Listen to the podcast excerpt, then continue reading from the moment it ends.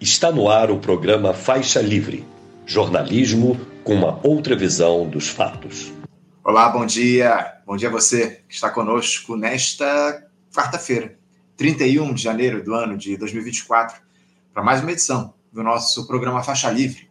Muito obrigado a quem assiste a transmissão ao vivo pelo nosso canal no YouTube, Faixa Livre. Agradeço demais também a você que acompanha o programa gravado a qualquer hora do dia ou da noite e a quem nos ouve pelo podcast Programa Faixa Livre, nos mais diferentes agregadores. Faixa Livre é produzido e apresentado por este que vos fala, auxiliado por Isaac de Assis e pela jornalista Ana Gouveia. Política aí está sempre no prato principal aqui no nosso programa. E hoje, aliás, ontem, o presidente Lula finalmente demitiu o diretor adjunto da Agência Brasileira de Inteligência, a ABIN, Alessandro Moretti, número dois na hierarquia do órgão, após ele ser ligado aí pela investigação da Polícia Federal naquele escândalo da chamada ABIN paralela. Moretti tinha ligações próximas com o ex-ministro da Justiça na gestão Bolsonaro, Anderson Torres, e eu confesso que a sua manutenção no posto por mais de um ano na atual gestão parece absolutamente escandalosa. Para o seu lugar foi nomeado o historiador e cientista político Marco Aurélio Sepic. Nós vamos, evidentemente, aprofundar ainda a discussão a respeito desse assunto da BIM Paralela hoje, com a análise do professor na Escola de Serviço Social da Universidade Federal do Rio de Janeiro, a UFRJ, Mauriase. Daqui a pouquinho estará aqui conosco. Também vamos tratar na edição de hoje a, respeito das reivindicações dos servidores públicos federais. Vocês sabem aí que nós acompanhamos de perto esse tema aqui no programa e hoje receberemos a membro do Conselho Político da ACBGE, Sindicato Nacional, e coordenadora do núcleo DIPEC do Rio de Janeiro, Suzana Drummond. Ela que vai comentar ainda como é que andam as negociações aí na mesa relativa à reestruturação da carreira do pessoal do IBGE. Também vai falar sobre o encontro fortuito que os servidores tiveram essa semana com a ministra do Planejamento, Simone Tebet. O que, é que será que foi conversado na ocasião? É vocês vão saber já já. Ontem foi encerrada a Conferência Nacional de Educação, a CONAI, e os participantes do encontro aí que discutiu os rumos da educação no país definiram resoluções importantíssimas sobre uma série de temas, em especial o novo ensino médio e a Base Nacional Comum Curricular. O ministro da Educação e o presidente Lula foram pressionados por estudantes e delegados que estiveram lá na CONAI aos gritos de fora Lehman, entre outros. A vice-presidente da Confederação Nacional dos Trabalhadores em Educação, o CNTE, Marley Fernandes, que esteve na CONAI e vai nos dizer o que é que se deu lá em Brasília. Vai falar também sobre a postura dos presentes questionando o governo federal sobre decisões relativas ao ensino público no país. Entrevista importantíssima, repercutir como é, o que se deu lá na, na CONAI. Encerrando o programa de hoje, teremos uma conversa com o secretário-geral da Central dos Trabalhadores e Trabalhadoras do Brasil, a CTB, diretor do Sindicato dos Trabalhadores da Empresa Brasileira de Correios e Telégrafos, Correios, Telégrafos e similares aqui do Rio de Janeiro, a Sintect, e membro do Conselho Nacional do Trabalho, CNT, Ronaldo Leite, repercutindo a notícia de que quase mil sindicatos Brasil afora poderão perder seus registros caso não cumpram determinadas ações exigidas pelo Ministério do Trabalho e Emprego. Muito perigoso isso diante, evidentemente, de um processo de constante ataque às representações dos trabalhadores que já vem há tempos. Vamos entender do que se trata essa ameaça daqui a pouquinho. Faixa livre aí sempre atento aos assuntos que você normalmente não vê na grande imprensa.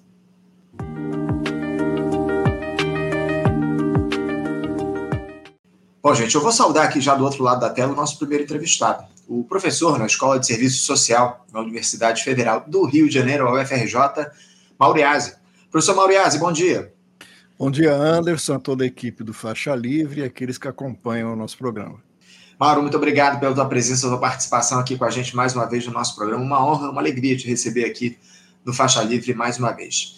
Mauro, estamos aí no último dia do mês de janeiro do ano novo, né? O segundo ano de mandato do presidente Lula, um mês aí que termina com muitas emoções diante do que a gente tem observado aí nesses dias mais recentes, essa operação lá da Polícia Federal para tentar desbaratar essa organização paralela que existia dentro da Agência Brasileira de Inteligência, que foi engendrada aí pela gestão Jair Bolsonaro. Enfim, tivemos operações nos últimos dias é, primeiro, na última semana, mirando o Alexandre Ramagem, né, deputado federal, que foi diretor da Agência Brasileira de Inteligência, e no, é, anteontem o alvo foi Carlos Bolsonaro, o Carluxo, né, o número dois aí na, na hierarquia da família Bolsonaro, ele que é vereador aqui pelo Rio de Janeiro e foi teve a sua casa aí é, é, observada pelos policiais federais, estiveram lá em Angra dos Reis, Uh, os Bolsonaro, inclusive, não estavam para recebê-los, os policiais, às seis da manhã, porque estavam em alto mar lá fazendo a sua pesca, enfim. Mauro, eu queria que você falasse um pouco a respeito de como é que você tem observado esse, esse início de ano no, na política e na justiça do Brasil, né? Porque a gente não pode mais falar de política é, isoladamente aqui no nosso país, e muitas vezes, né? A justiça está sempre intrincada aí nessas discussões. Mas como é que você vê esse, esse, escândalo da BIM paralela, essas investigações em curso e essas operações aí da Polícia Federal mirando o Alexandre Ramagem e o Carlos Bolsonaro. Fala um pouquinho a respeito disso, por favor. Bom, Anderson, é, nós temos que começar essa nossa conversa lembrando que nada disso é exatamente um furo de reportagem, né? Vamos lembrar dois episódios que podem esclarecer isso. O primeiro deles, mais antigo, é que uma das questões que se levantava no governo Bolsonaro e que levou até aquela famosa reunião ministerial gravada era a suposta interferência do governo na Polícia Federal. É?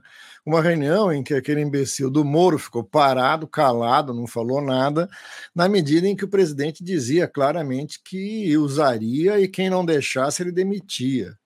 Né? Se tiver que demitir o ministro, eu vou demitir, porque eu não vou permitir que as pessoas ataquem minha família. Foi essa a frase do então miliciano na presidência da República. Então, dizer que o governo Bolsonaro aparelhou o Estado e as instituições do Estado no seu próprio interesse golpista, né, é, não é exatamente uma novidade. Né? A questão que fica é por que esse senhor e sua família não estão na cadeia há mais tempo, já que as provas se acumulam é, indicando exatamente essa interferência e esse aparelhamento. O segundo episódio que eu acho que precisa ser levado em conta para fazer essa discussão é exatamente o contexto posterior ali ao 8 de janeiro, e a indicação do, do atual né, Correia para comandar a BIM, porque ele foi sabatinado, indicou né, o, o, aquele que agora está sendo demitido, né, o, o segundo no comando, outras pessoas, e defendeu essas pessoas quando já ali o questionamento era da ligação que essas pessoas tinham com o governo Bolsonaro e, e eram muito mais do que ligações de alguém ali da ABIN, né, é, cumprindo suas funções num governo que estava de plantão.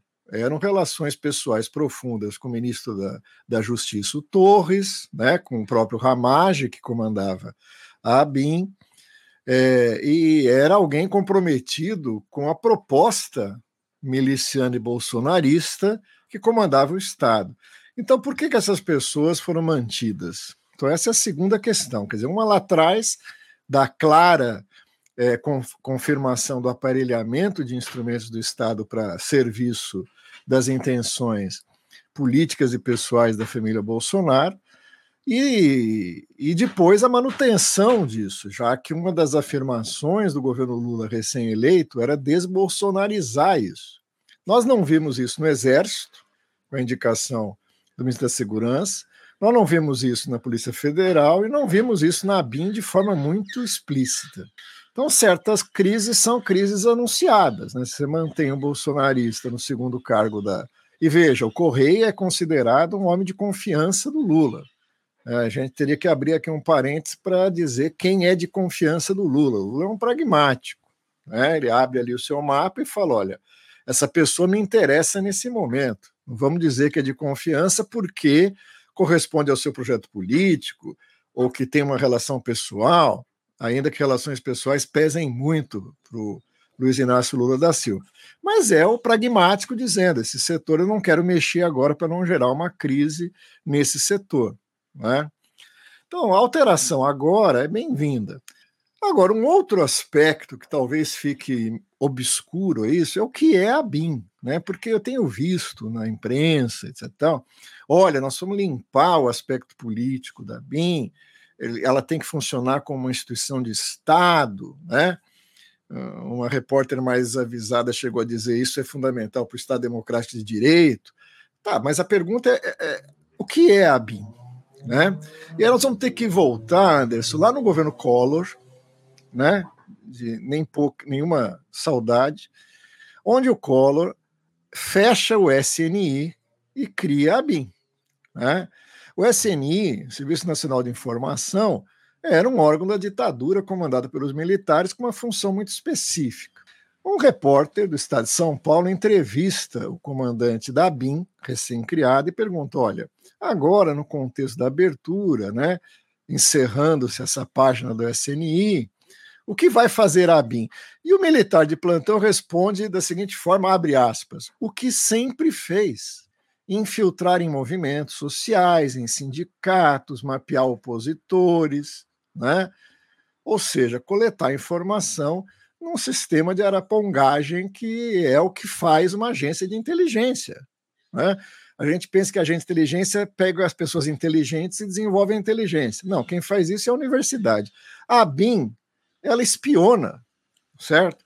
E ela espiona para interesse do Estado. Agora, quais são os interesses do Estado? Quem que ela espiona? Né? Quem que ela reúne informações? Certo? Bom, vamos, vamos aqui ser generoso nisso. Né? Existe hoje uma ameaça no Brasil que é o desenvolvimento de correntes fascistas, neonazistas, né? claramente golpistas, com simbiose evidente com a criminalidade, com milícia, etc. E tal. É necessário um Estado investigar isso? Ora, a minha pergunta é: já investigou? Já estabeleceram nexos? Né? A Polícia Federal vai operar isso, mas quem vai dar informações para a Polícia Federal para ela poder operar é exatamente um setor de inteligência. Agora, você imagina se o setor de inteligência está comprometido com aquilo que ele está investigando. Né? Não vai funcionar. Né? Então, esse choque que se deu agora, é preciso que a gente não entenda como um choque entre instâncias do Estado cumprindo seu papel e burocraticamente batendo cabeça. Não, existe um, existia claramente um projeto bolsonarista golpista, né? faz parte disso né? uma militarização do Estado e uma colocação evidente da, da Polícia Federal, da BIM, para poder né, é, interferir nisso e dar, perdão pela serra elétrica aqui, é, dar instrumentos para essa coisa, né, e que faz parte da fastidização do Estado, um Estado policial, né, em que tanto a Polícia Federal como a BIM cumpriram esse papel. Uhum. Então, eu acho que a gente pode discutir isso no nível da pequena política, quem sai, quem entra, né? Quem entra parece um, um ser qualificado, né? o fato de ser cientista político diz pouco, tem cientista político né, que oferece seus serviços à ESG, à BIM, etc. e tal, numa perspectiva muito pouco próxima né, do que seria uma compreensão de uma ciência política, mas tudo bem, vamos dar um voto de confiança para o cara que está entrando. Mas a questão não é essa, a questão é que não se discute no processo de chamado democratização do Brasil, né? depois ali do estertor da, da ditadura, da autocracia burguesa no seu caráter militar, inaugurado em 64, do que, que vem a ser esses órgãos. Não é? E agora, de repente, você tem aí uma coisa que pode ser resolvida. Na epiderme, troca um, um diretor por outro, mas não se discute a função dessas, dessas instâncias. Uhum. Não, é? Não, não discute isso. Então, eu acho que a gente precisaria colocar isso naquela nossa velha e boa pauta, né? De a quem serve o Estado brasileiro. Antes de perguntar a quem serve os funcionários desse Estado brasileiro, a gente deve perguntar a que serve o Estado brasileiro. A que estaria a serviço né, um sistema de inteligência que fosse capaz de produzir uma ação de defesa da sociedade e não defesa do Estado e dos interesses que por trás dele ou na frente dele se expressam. É, eu ia te questionar justamente a respeito disso, o, o Yazi. Ah, os órgãos, se os órgãos de inteligência do Brasil se prestam a defender os interesses do Estado brasileiro, né? Porque eu, sinceramente, acho muito estranho tudo isso que tem acontecido, uma estrutura viciada, como você trouxe aqui para gente. Agora, uh, não é possível, Yazi, que o Lula seja ingênuo, porque você falou sobre o Luiz Fernando Correia aí, que indicou os diretores da BIM. Uh, será que o, o, Lula não sabia do histórico dessas figuras que foram nomeadas aí para a direção de um órgão tão importante para o governo, que haviam figuras, pessoas ligadas ao bolsonarismo, da confiança lá do Anderson Torres, que foi ministro da Justiça, envolvido lá diretamente no 8 de janeiro. O que é que levou o Lula a manter os diretores da BIM uh, no cargo? E você, será que ele não sabia do, do histórico dessas figuras foram nomeadas para os cargos de diretoria? Ó, oh, você tem aí algumas informações ao redor desse fato que ajudam a entender a estratégia, né? Se a gente pegar a questão militar, que algumas vezes discutimos aqui no programa, nós vamos lembrar que a indicação foi feita para acalmar um setor muito mais do que enfrentar a presença bolsonarista dentro do exército. Vamos lembrar que, tirando né, o peão Cid, poucas pessoas estão na linha de frente aí de investigações sérias sobre o comprometimento dos militares no golpe de, de 8 de janeiro. Né? É, portanto, você tem aí uma acomodação. O mesmo pode ter sido pensado ali na BIM. Né? É, dando um voto de confiança ao Lula, você pegar um Estado, pegar um governo saindo do bolsonarismo e tentar desmontar tudo ao mesmo tempo, você perde o controle. Então, é possível, nós estamos aqui interpretando, né, conjecturando, é possível que o Lula tenha feito um mapa do que enfrentar primeiro né? E, e, com quem que ele podia contar. Mas eu agregaria aí o seguinte: existe, pelo próprio pragmatismo e pela visão estratégica e tática dessa força política que hoje está no governo brasileiro, a ideia de que funcionários servem a quem está no comando e tem a caneta. São burocratas que obedeceram ao Bolsonaro e que, se eu lidar com ele dentro da lógica da própria burocracia, ou seja, lhe dar um, um cargo, né? lhe dar condições de trabalho, ele vai me obedecer assim como obedeceu ao antigo governante. Por que, que isso eu acredito que não. Ingenuidade não é a palavra que eu usaria. Né? Ninguém chega ao seu terceiro mandato presidencial por ser ingênuo. Eu acho que é uma, é uma prática política, é uma concepção de política né, de acordos, de concessões para neutralizar setores. Quer dizer, o Lula pensa muito nesse sentido. Né? Como é que eu neutralizo resistências no campo adversário? Agora, qual é o instrumento que ele tem para neutralizar essas resistências? Oferecer cargos, oferecer benesses, oferecer acordos. Se a gente pegar a questão militar, pegar a relação do governo com, com o parlamento, é a, é a mesma. É, é, é a ideia de manter o controle a partir dos instrumentos que dispõe, e esses instrumentos são de oferecimento de cargos, oferecimento de posições no governo, ou posições que a partir da qual tem alguma ascendência naquilo que interessa a esses setores. É? Então, assim, a ingenuidade não é do Lula, a ingenuidade é de parte da sociedade que acredita que isso é o ato de governo. Governar é isso. A política é a arte do possível, é a arte da negociação. Quando, na verdade, quer dizer, a gente pensa que a política envolve interesses, interesses antagônicos, que se você favorecer um setor, você está desarmando o outro. Quer dizer, isso pode ser, vamos dizer assim, no campo do pragmatismo, eficiente para manter a estabilidade do governo, mas isso pode desarmar a sociedade, não é? Eu quero dar aqui dois exemplos. Quer dizer, nós, nós estamos falando aqui de investigações da Polícia Federal que foram claramente sabotadas pela ABI, pela, uh, né, pela BIM. Já estou metendo essa, a imprensa que não tem nada a ver com isso. A BIM, né? Quer dizer, a BIM sabotou uma investigação da Polícia Federal. Ah, mas o que, que isso tem a ver com a gente? Eu só quero dizer uma coisa: o crime da Marielle continua impune. Né? E por quê? Por que, que não se chegaram aos mandantes do assassinato da Marielle e do Anderson? Porque a Polícia Federal e a ABIN estavam a serviço de interesses que queriam acobertar esse crime, certo? Por que, que as provas contundentes e eficazes, nesse caso é até bobagem perguntar, porque elas existem, contra o Bolsonaro e sua família, não transitaram da investigação para a transformação disso num processo e na acusação e transformação dessas, desses desqualificados em réus?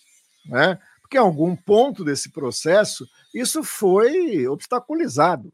Para aquele cara que está hoje no sistema carcerário brasileiro, né, preso em flagrante, ele está esperando julgamento, às vezes, na cadeia, sem direito a, a nada.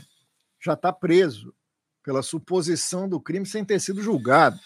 Em alguns casos mais graves, sem ter até cometido o crime pelo qual ele está preso.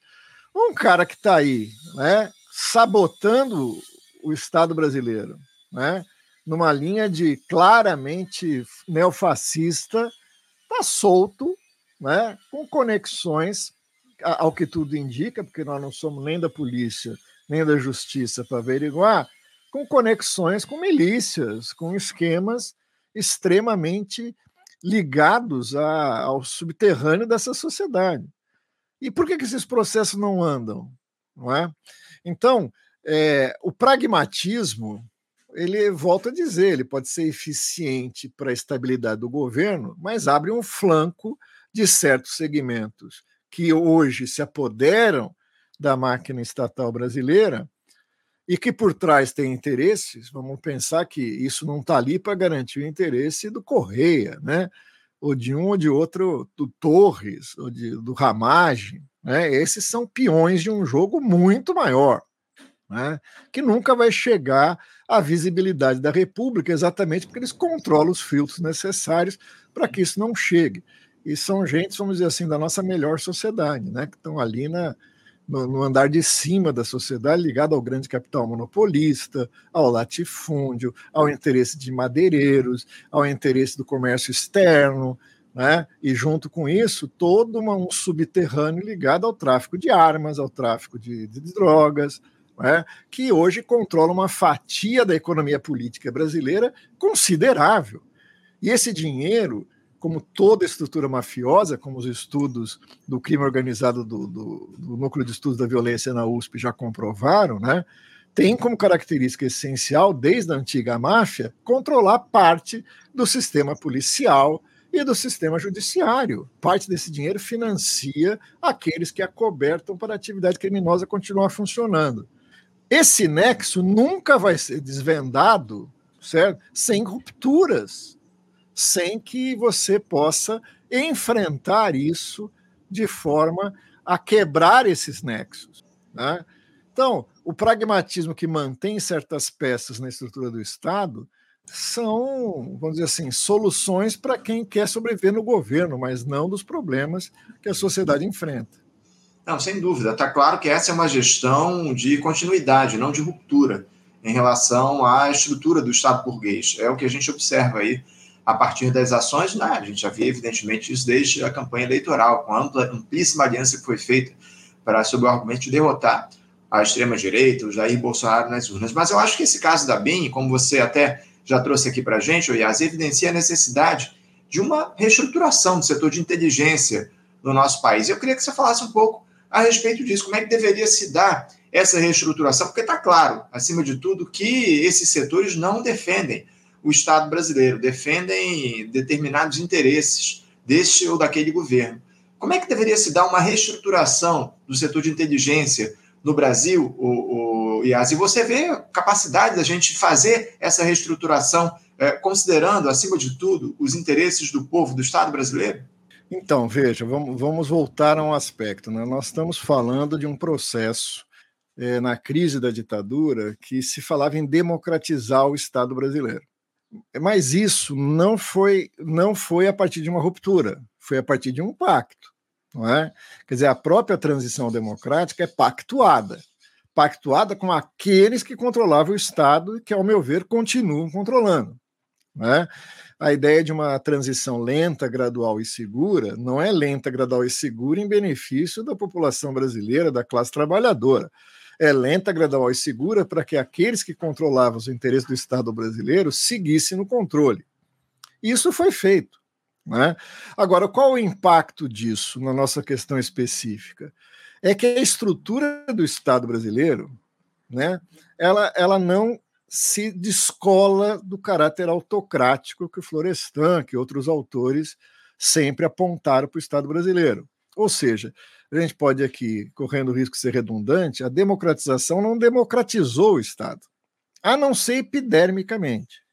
Isso vale para vários aspectos, nós discutimos aqui alguns deles em outros programas, né, na própria sistema eleitoral, na formação do parlamento, né? Mas no que diz respeito concretamente à BIM, aquela fala do coordenador da BIM ao ser criada é significativa, né? É um órgão da ditadura que tem o papel de vigiar a sociedade brasileira, né? Ela vigia os movimentos sociais, os sindicatos, né? Ela vigia isso. Então, o que, que seria uma democratização do Estado brasileiro? Primeiro, é necessário mudar o interesse de classe do Estado brasileiro. E aí a gente vai ter que perguntar, quer dizer, o que, que seria um Estado a, a favor né, da maioria da população, da classe trabalhadora? Quem que ele deveria? Ele precisaria, ele precisaria de um órgão de inteligência? Sem dúvida. Né? Vamos pensar um livro clássico né, de um processo revolucionário, né, que é tudo que você deveria, tudo que o revolucionário deveria saber sobre a repressão, é feito exatamente por um militante, né, que é, era anarquista, inclusive na sua origem, que pega o controle da, da polícia secreta russa e desmonta a partir de dentro, não é? E o que, que ele faz? Olha como essa, esse órgão vigiava a gente e operava. Agora, um órgão de inteligência de um Estado revolucionário vai ter que ter inteligência. O que quer dizer isso? Vai ter que vigiar os inimigos, vai ter que pensar no processo de que existem conspirações, que existem coisas contra o Estado. No caso do Estado democrático, não de um Estado revolucionário, é? É, isso faria com que a gente tivesse um nível de informação maior para poder, por exemplo, enfrentar aquela aventura do 8 de janeiro, certo? Agora, veja bem, toda a informação necessária para impedir o 8 de janeiro estava com o órgão que estava apoiando o 8 de janeiro. Então, como é que você vai defender o Estado de uma ação contra ele se você faz parte da ação conspiratória contra ele? Não é? É, o, que, o que atravessa aí, Anderson, é o mito, um outro mito associado a esse, né, que é o da, da, da tecnocracia. Olha, são pessoas comprometidas ideológica e politicamente com a direita. Então vamos colocar técnicos.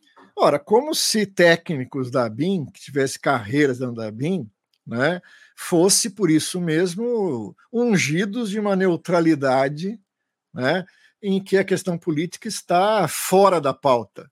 É impossível. É impossível. Né? A Polícia Federal, por mais que tenha, eu acredito que deve ter pessoas bem intencionadas lá dentro, estão investigando uma milícia. Né? Estão investigando milícias digitais, estão investigando financiadores. O trabalho básico da polícia, vamos seguir o dinheiro, é isso. A pergunta básica que a gente tem que fazer é: o dinheiro saiu de algum lugar, financiou certas formas que se expressaram em braços jurídicos, políticos, midiáticos, etc. E tal.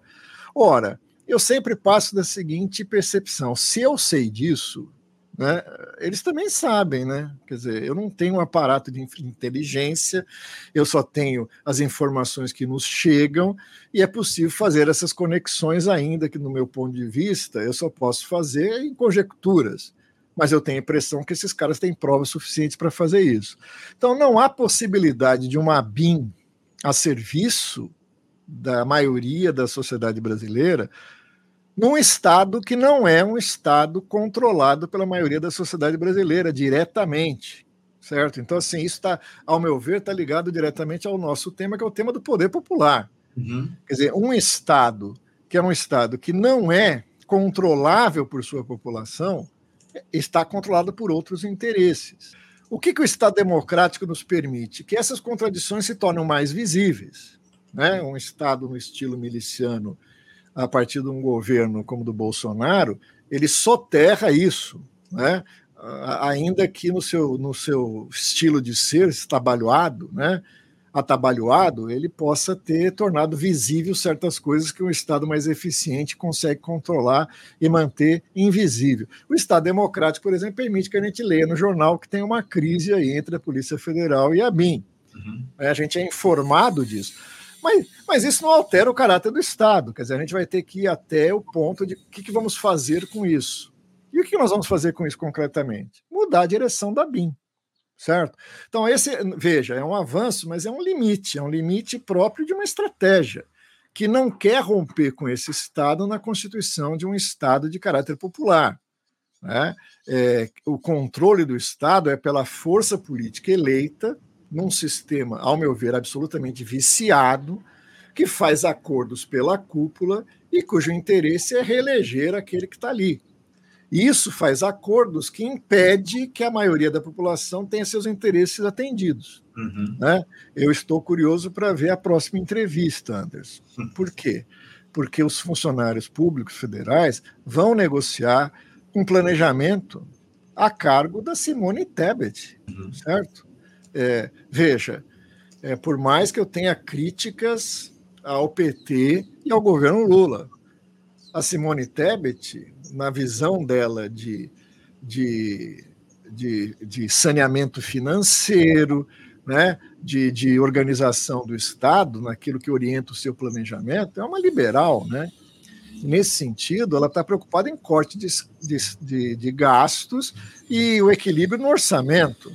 Ela está pouco se ligando para uma categoria que tem suas carreiras desestruturadas, como do IBGE, com salários congelados por 20 anos, né? e, portanto, nós estamos negociando com uma senhora que não parte dos interesses daqueles que estão apresentando suas demandas. Veja, uma coisa é você fazer a discussão concreta do orçamento, outra coisa é você fazer a discussão concreta do orçamento com uma faca sobre a cabeça de que é, o superávit primário tem que ser mantido e os gastos uhum. com a uhum. dívida não podem ser são intocáveis.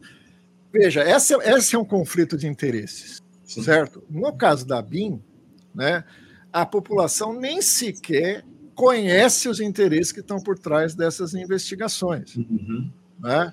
Quer dizer, quais, quais são as conexões reais entre o crime organizado e parte daquilo que se expressa como no parlamento, por exemplo, na justiça? Qual o grau de comprometimento dos aparatos policiais com o crime organizado? nós acreditamos que nós vamos fazer isso de forma transparente, né? sem tocar nesse assunto, sem tocar nesse ponto, nessa ferida é, crucial para o tema? Eu acredito que não.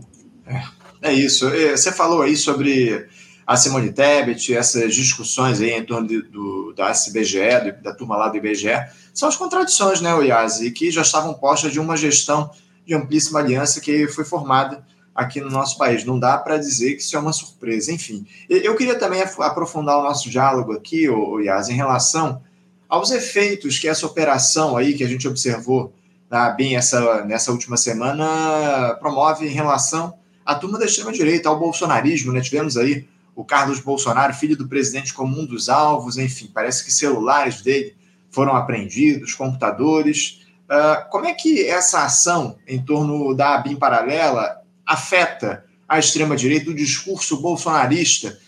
Esse ano é um ano fundamental para o nosso país, ano de eleições municipais que podem definir o que a gente vai ter lá em 2026. A gente sabe bem que os municípios interferem demais no cenário nacional, nas eleições gerais. Eu queria que você falasse um pouco a respeito de como é que essa operação é, desbaratada, é, essa organização aí desbaratada pela Polícia Federal dentro da BIM, isso de alguma forma afeta a extrema-direita, Yas? É, veja, é, primeiro, não consigo me desapegar do meu aspecto sindicalista, eu gostaria de reivindicar um adicional insalubridade para os funcionários que vão avaliar o material apreendido na casa do, do, do Carlos Bolsonaro. Né? Eu acho que seria um procedimento louvável. É, veja, isso é uma boa prova do que estávamos discutindo. Não existe polícia técnica abstrata. Nós estamos no país, estamos no Brasil, e nesse Brasil há uma polarização entre o petismo e o bolsonarismo, às vésperas de uma eleição municipal. E a Polícia Federal está atacando o bolsonarismo. Veja, para nós, para o conjunto da sociedade, é ótimo. Queremos que isso seja desbaratado. mas é evidente que isso tem, tem por trás também cálculos políticos inevitáveis, e é evidente que a direita está reclamando de perseguição, etc. Né? Porque é um alvo evidente. É, isso não desmerece o que vão achar, certamente o que vão achar. A minha descrença é o que vai ser feito com o que vão achar, ou se é apenas uma manobra né, de persuasão. Né? Ó, o que estão fazendo, mantenha-se no seu cercadinho. Acabar com a extrema-direita no Brasil exigiria muito mais né, do que isso. Mas não vamos ser é, né, intransigentes. É bom. Né? Eu acho um bom ponto para começar a desbaratar isso. O Carluccio, no Rio de Janeiro, é, é uma ponta frágil desse esquema. Então, acho que é bom começar por um elo frágil. Né? Ele, ele controlava esse sistema de comunicação aí da família Bolsonaro e tinha acesso a, a coisa. Pode ser, né, existem é, é, indícios né, da ligação do Carlos Bolsonaro com essas mídias assim, eh, digitais, com tudo isso que está acontecendo. Então, veja, isso é bom para trazer à luz. Isso ataca diretamente um membro da família. Né? É, a minha descrença vem do seguinte: né? eu não acho que é possível ficar milionário com uma loja que venda chocolates. Eu acho que tem, é pouco provável. Né? E o outro membro dessa infame família né, lava dinheiro descaradamente com imóveis, né? Veja, estou falando isso aqui porque isso é matéria de jornal, né? O cara ganha um, um salário de deputado e tem não sei quantos imóveis comprados com dinheiro vivo. Não, e um esquema que já ocorre há décadas, né, Yas? Há décadas, né? As rachadinhas não são rachadinhas para fazer caixa de campanha, é um esquema que pega a igreja da, da primeira das ex-primeira dama, né? Para o infame do, do do, do Homem 2 desse esquema, né, que foi preso na, na casa do advogado do presidente. Isso é, uma, é um esquema de captação e lavagem de dinheiro que a gente sabe que está ligado. O dinheiro foi usado para alguma coisa. Duvido muito que tenha sido usado apenas para campanha eleitoral. Né? Então, assim, essa, essa equação, né, se fosse uma operação policial que capta os telefones, coisa, e é o, é o elo que faltava para transformar esses senhores em réus, eu ficaria contente. Eu reservo minha descrença. Eu acho que é uma manobra de, de, de assim, de, de, mostrar força. Estamos no controle da coisa e vamos processar. Vai sair algum resultado disso, talvez o ramagem, né? Talvez alguém uma peça pequena e caia. Mas assim, minha dúvida, para ser sincero, Anderson, é, é qual foi o acordo com quem realmente tem poder nesse país em relação a Bolsonaro e sua família. Né? Quer dizer, eu, eu, na minha na minha suspeita crônica, né, eu não acho que o Lula teve todos os seus processos revogados, né, é, porque a justiça caiu em si e resolveu rever, né, é, rever decisões judiciais, ainda que absurdas e claramente revisáveis. Né? Eu acho que é um acordo, não só para o Lula participar das eleições, como se ganhar, qual seria o acordo. Eu não sei até que ponto, né, né porque isso está abaixo, como eu costumo dizer, abaixo da linha da visibilidade da República, eu não sei qual é o artigo desse acordo que trata da relação com o Bolsonaro. O Bolsonaro foi entregue numa bandeja, ó, pode pegar, então essas ações podem levar a coisas mais eficazes há uma nota nesse acordo de que o Bolsonaro é intocável, né? então esses processos podem dar em nada. Um outro elemento para que a gente possa avaliar a eficácia dessas operações é o quanto o bolsonarismo enraizou-se nesses aspectos. Porque uma coisa é o comando da Polícia Federal dizer, ó, faça ação. A outra coisa é pegar o conjunto da máquina, né?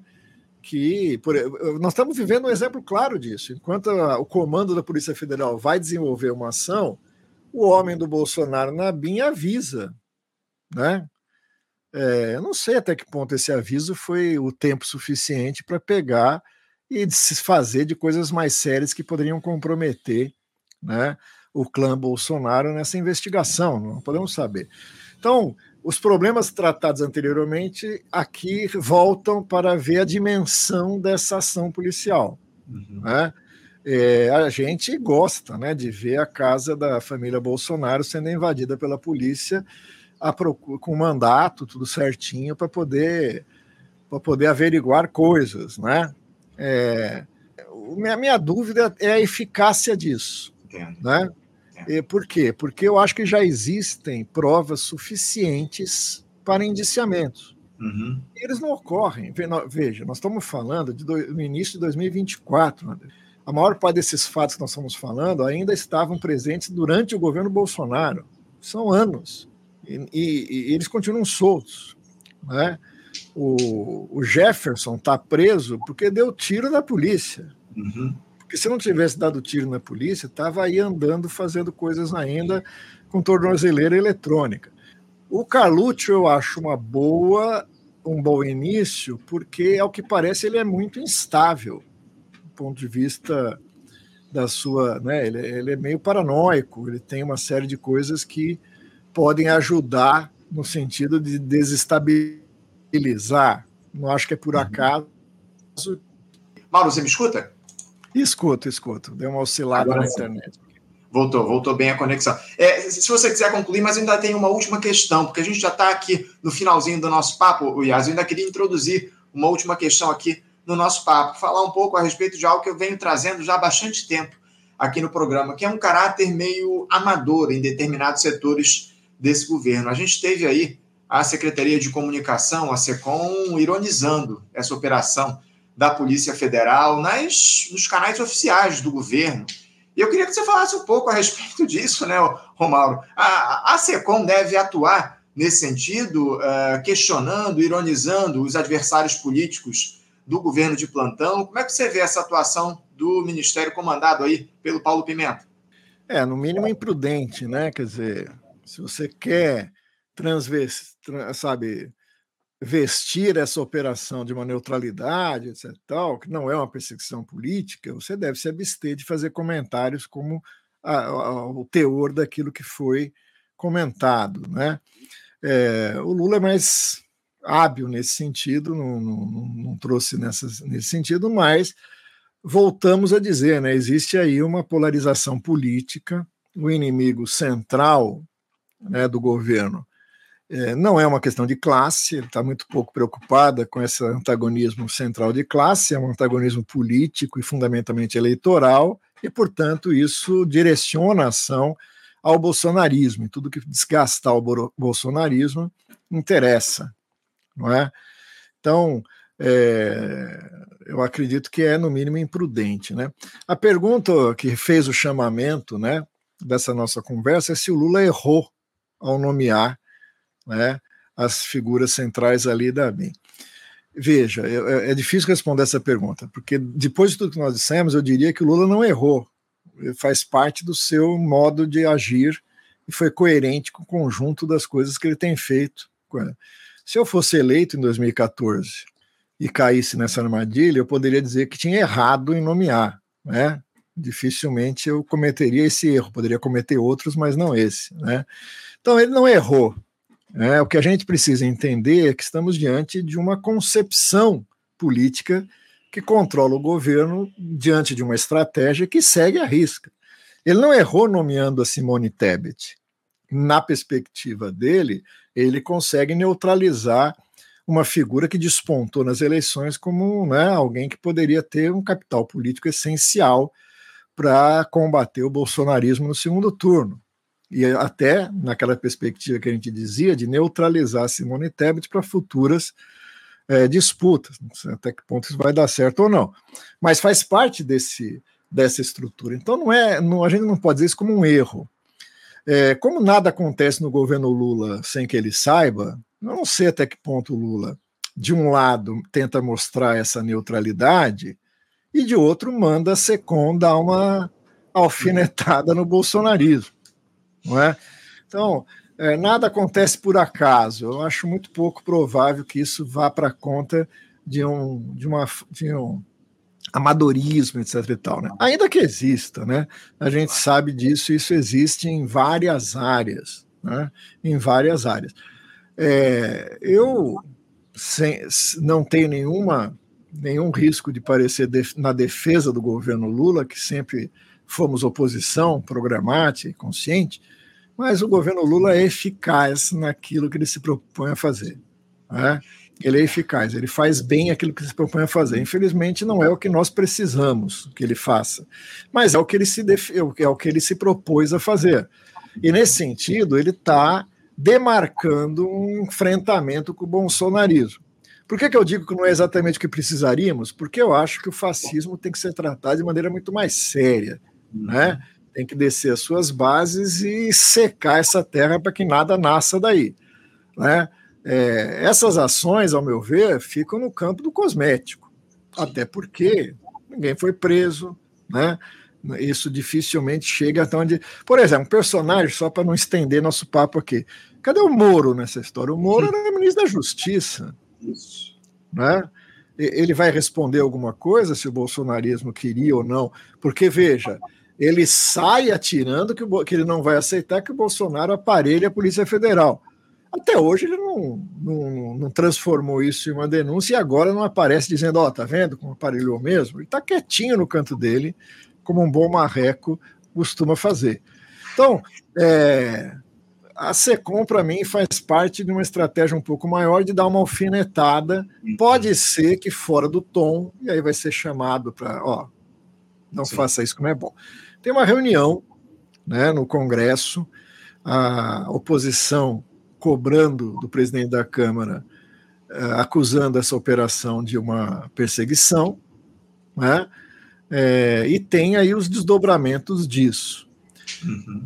Veja, um aspecto que nós não discutimos aqui é que essa arapongagem tinha como um dos alvos o, o Supremo Tribunal Federal. Exato. Né? É, e isso vai ter, vamos dizer assim, retaliações. Uhum. Acho que aí vai ter coisa. Agora, voltamos ao tema do acordo. Qual foi o acordo? Até que ponto isso pode se desdobrar? Até que ponto vai pegar figuras secundárias e deixar o núcleo que organizou e dirigiu esse processo ainda impune? É Essa são cenas dos próximos capítulos que a gente vai ter que voltar para discutir uma outra hora aqui no Faixa Livre. Ah, e continuaremos de olho, atentos aqui a essas cenas dos próximos capítulos. Você citou o nome do senador Sérgio Moro, o Tribunal Regional Eleitoral lá do Paraná marcou, inclusive, julgamento a respeito da cassação do mandato do Sérgio Moro lá para é. 19 de fevereiro, enfim, vamos ver o que é que vai se dar em relação a isso. Ao que tudo indica, o Moro deve perder o mandato a partir desse julgamento lá no TRE. Mas, enfim, muita água ainda vai rolar embaixo dessa ponte. Eu quero agradecer demais a tua presença aqui, Asa. Uma alegria, sempre uma honra conversar contigo aqui no programa. Eu espero que a gente tenha outras oportunidades aqui para fazer esse diálogo profícuo contigo do Faixa Livre. Muito obrigado pela tua presença, um bom dia de trabalho para você. Eu que agradeço, um grande abraço para todos e estamos aqui à disposição para discutir esse interessante país né, que nos coube viver. Obrigado, Iase. Um abraço para você. Até a próxima. Conversamos aqui com Mauro Iase. Mauro Iase, que é professor na Escola de Serviço Social da Universidade Federal do Rio de Janeiro, UFRJ, membro da direção nacional lá do, do PCB, do Comitê Central do Partido Comunista Brasileiro, tratando aqui conosco a respeito da dinâmica da política nacional, esse episódio envolvendo lá a BIM, Agência Brasileira de Inteligência, enfim, muitos temas aqui que a gente tratou, muitas questões importantes que a gente tratou com o IASE. Você, ouvinte do Faixa Livre, pode ajudar a mantê-lo no ar. Faça sua contribuição diretamente na conta do Banco Itaú agência 6157, conta corrente 99360, dígito 8. Esta conta encontra-se em nome do Sindicato dos Professores do Município do Rio de Janeiro e região, o Simpro Rio, uma das nossas entidades patrocinadoras, mas seus recursos são destinados exclusivamente para o financiamento do nosso programa. Você pode fazer sua doação de qualquer valor, utilizando também a nossa chave Pix, que é ouvinte@programafaixalivre.com.br. Sua contribuição é fundamental para a manutenção desta trincheira progressista no ar.